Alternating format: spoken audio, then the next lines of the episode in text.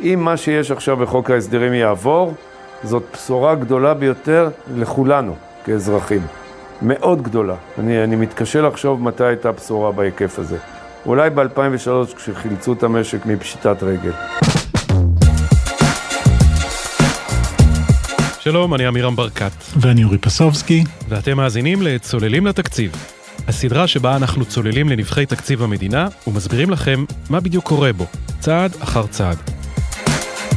אז עמירם, בשבוע החולף היו חדשות גדולות.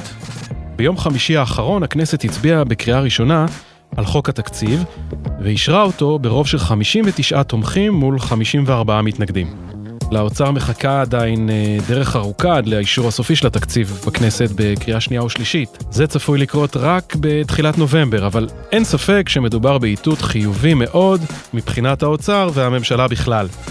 אה, ואורי, בפרקים הקודמים עסקנו בנושאים השונים שהאוצר מבקש לקדם במסגרת חוק ההסדרים הנוכחי. כן, העלאת אה, גיל הפרישה, אה, הרפורמה בחקלאות, בפנסיה, מה עושים או לא עושים לגבי מחירי הנדל"ן. אז היום אנחנו מביאים את גרסת הצד שיזם את הרפורמות האלה.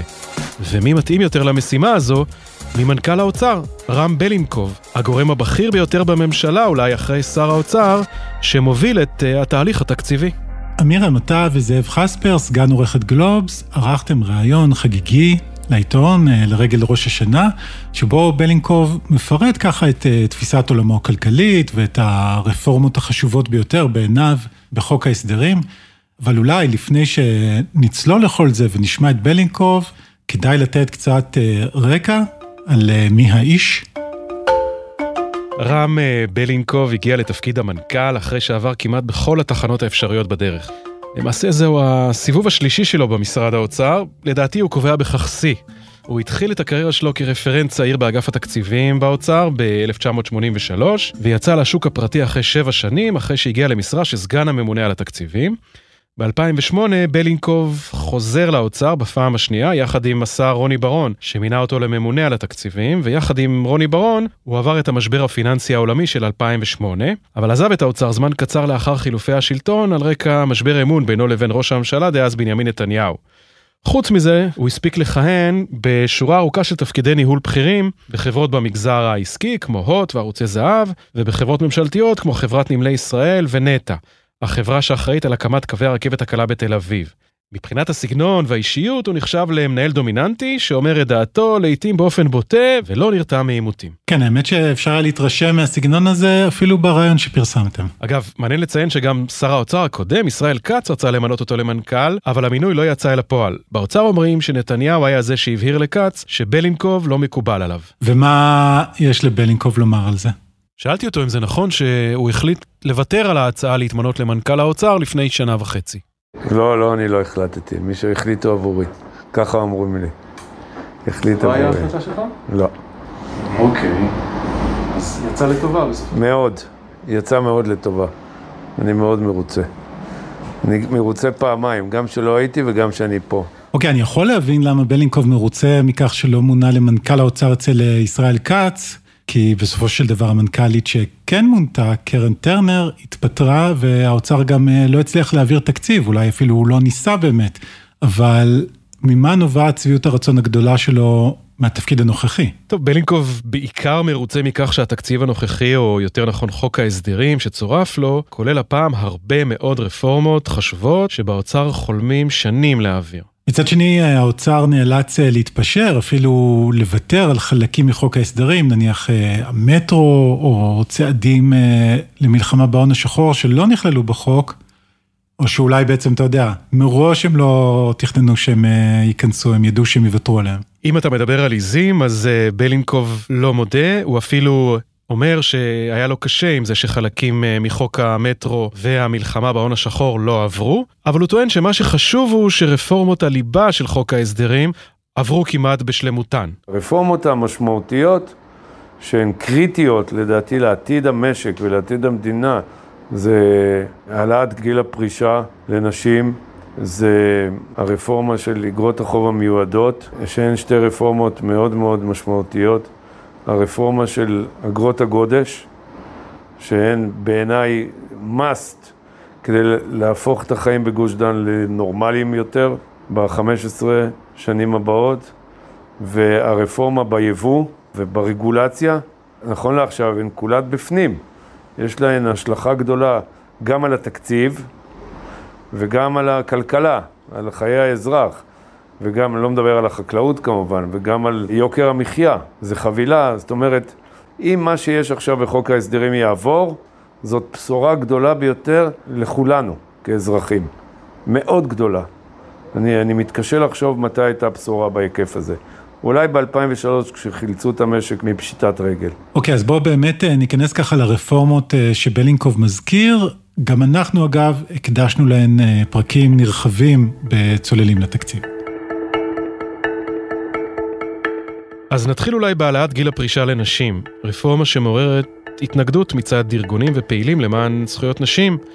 אז כמו שסיפרנו בפרק שהוקדש לנושא הזה, האוצר יזם את הרפורמה הזאת מתוך רצון לחסוך תשלום קצבאות זקנה לנשים, פשוט באמצעות uh, דחיית uh, גיל תחילת תשלום הקצבה מ-62 ל-65. Mm-hmm. המבקרים טוענים שהמהלך הזה יפגע קשות בנשים מוחלשות, אלה שאינן מוצאות עבודה, או אלה שעובדות בשכר מינימום, והקצבה היא עבורן מקור הכנסה חשוב ביותר. מה יש לבלינקוב לומר על הטענה הזו? בואו נשמע. ההתנגדות היא יותר מאשר תמוהה. אגב, אנחנו המדינה היחידה בעולם המערבי שפורשים בה בגיל 62. אם תסתכל בלוחות התמותה, אז תראה שכשהקימו את המדינה וחוקקו, נדמה לי את חוק הביטוח הלאומי, נדמה לי ב-51 או 2, זה גולדה, אז תוחלת החיים הייתה נמוכה בכ-20 שנים. לעומת הנוכחים. זה נלעג. אוקיי, okay, אז בגדול הוא טוען שאין מנוס מהעלאת גיל הפרישה, שזה משהו שדי יש לגביו אה, הסכמה רחבה, אבל מה לגבי הנשים המוחלשות?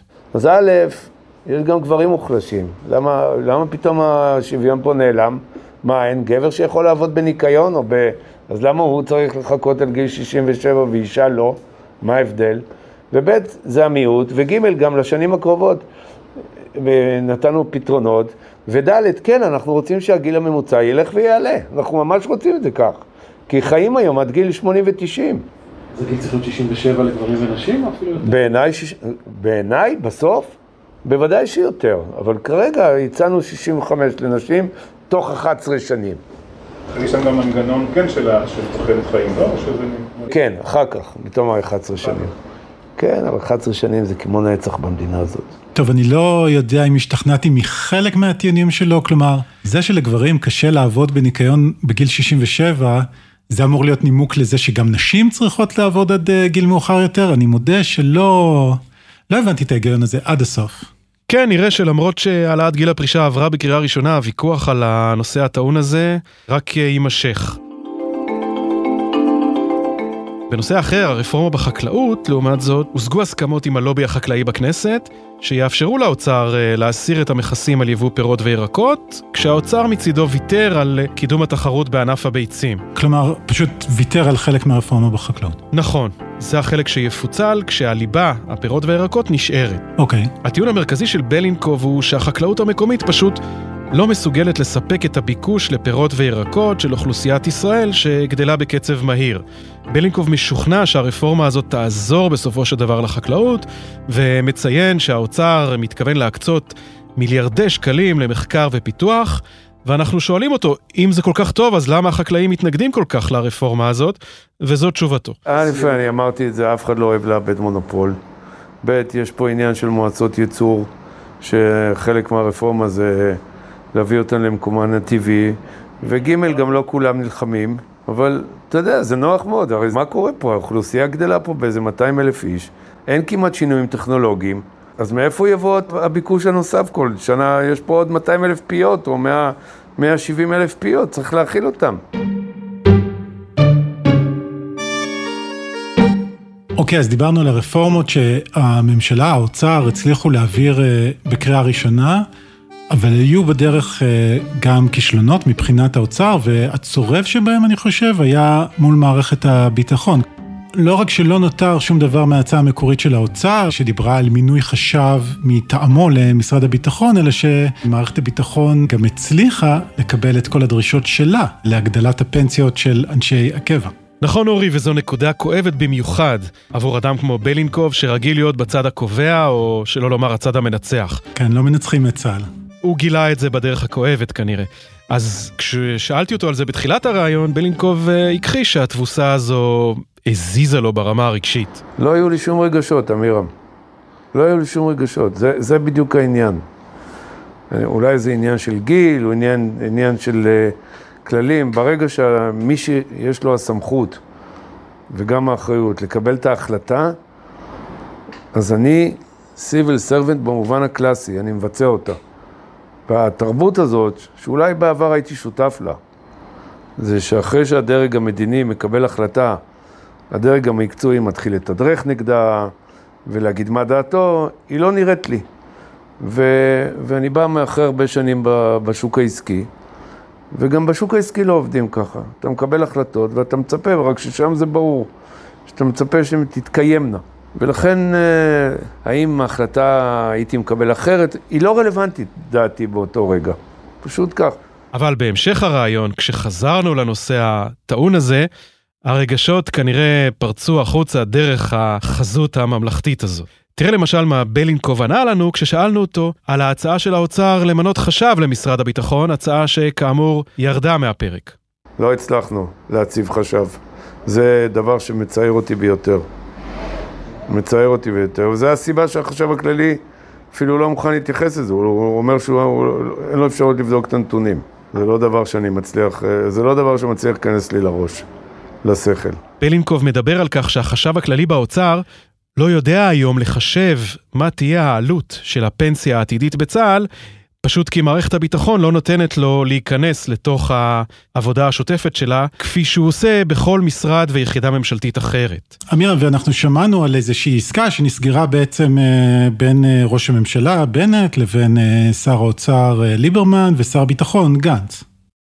אז שאלנו את בלינקוב איך זה ששר האוצר, השר שלו, לא הצליח להוציא בעסקה הזאת איזושהי תמורה עבור uh, משרד האוצר, וכאן זה כבר נעשה רגיש מדי כנראה בשבילו. שר שלי בסוף הוא שר אוצר, הוא לא ראש ממשלה ולא שר ביטחון, אתה יודע. אה, עזוב, אמירם, יש לכם כל כך הרבה דברים מעניינים לשאול אותי, בשביל מה אתם מחטטים בזה? בחייך. אוקיי, okay, אז בואו נדבר על משהו שלא זכה להתייחסות משמעותית כל כך בחוק ההסדרים, אמירם. אני חושב שאחד הדברים שהכי בולטים בחסרונם זה הנדל"ן. כן, מסכים לגמרי. אנחנו הרי באמצע משבר דיור. מחירי הדיור עולים בשנה האחרונה בקצב דו-ספרתי.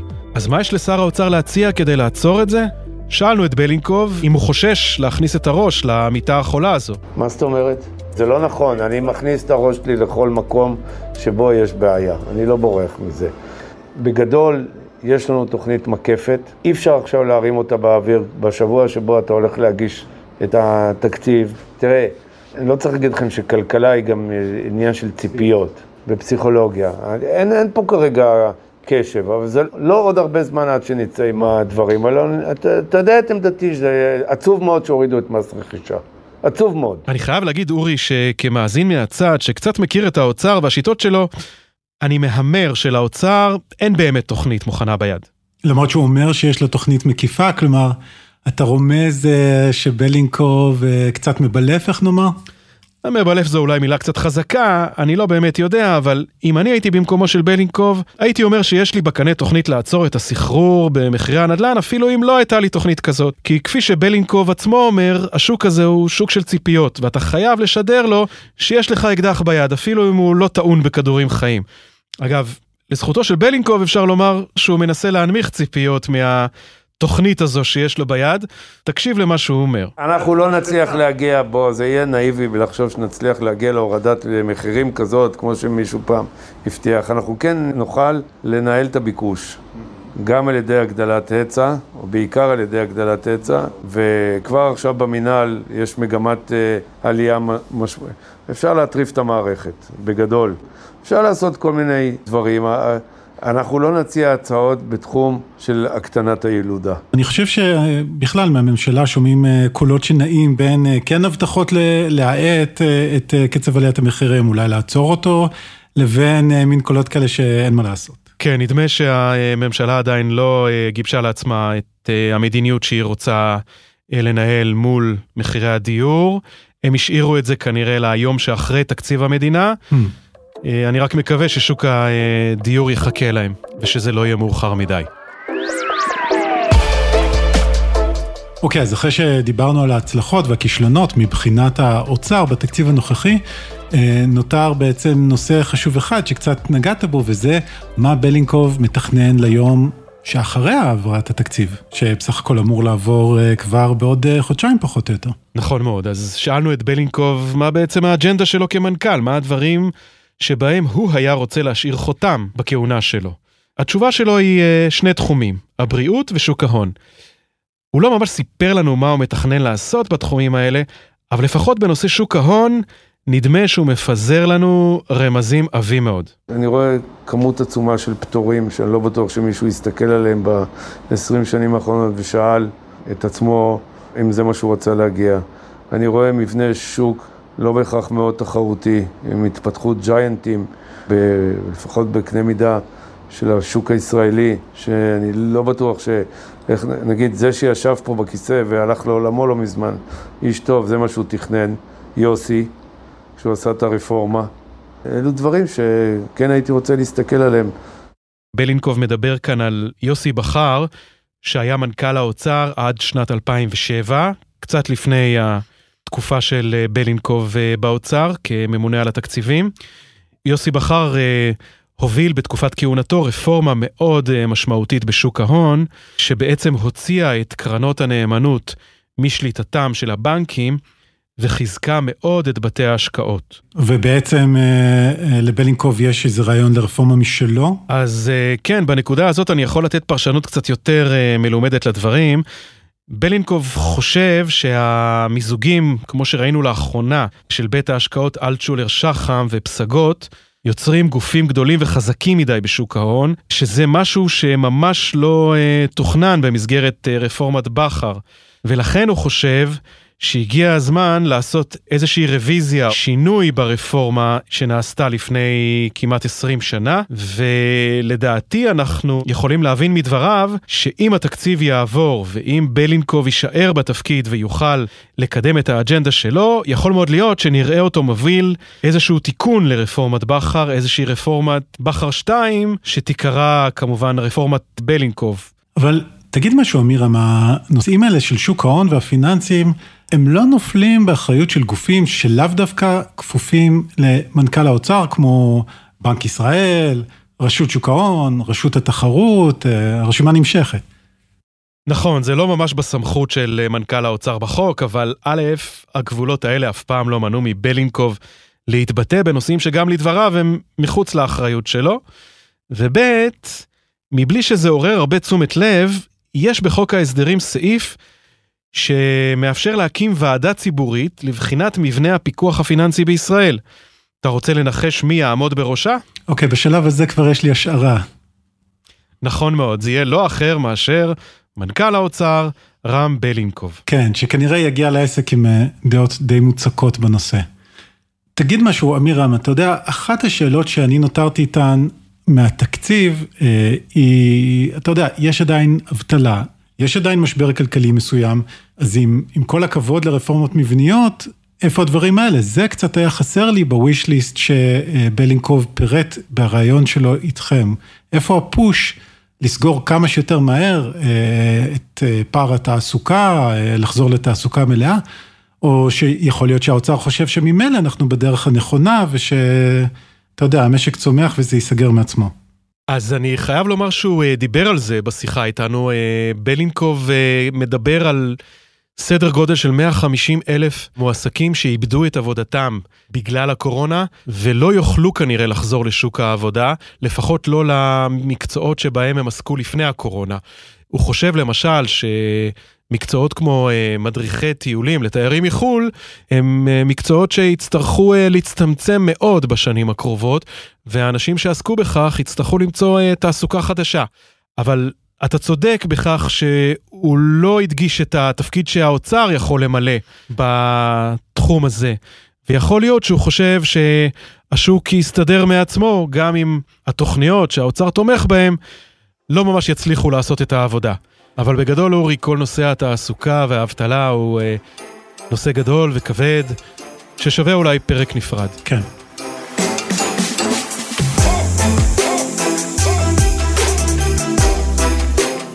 עד כאן עוד פרק של צוללים לתקציב. אתם יכולים למצוא אותנו באתר גלובס, בספוטיפיי, באפל פודקאסט ובכל מקום שבו אתם אוהבים להאזין לפודקאסטים. ואת הרעיון המלא עם אה, רם בלינקוב, אה, שבו כיסיתם עוד הרבה נושאים, אפשר למצוא כמובן באתר גלובס. אז uh, בהזדמנות הזו נאחל שנה טובה לכל המאזינים שלנו, שנשכח מהקורונה ושאר הצרות, ושנוכל להתעסק רק בעניינים כמו הרפורמות של חוק ההסדרים ותקציב המדינה. שנה טובה לצוות צוללים לתקציב, לכתבת האוצר, אלה לוי ויינריב, ולכתב הדאטה ג'ורנליזם של גלובס, עידן ארץ. שנה טובה גם להילה וייסברג, עורכת הפודקאסטים של גלובס, ולניר לייסט, אשר על הסאונד. שנה טובה אורי. שנה טובה, אמירם. ולהתראות.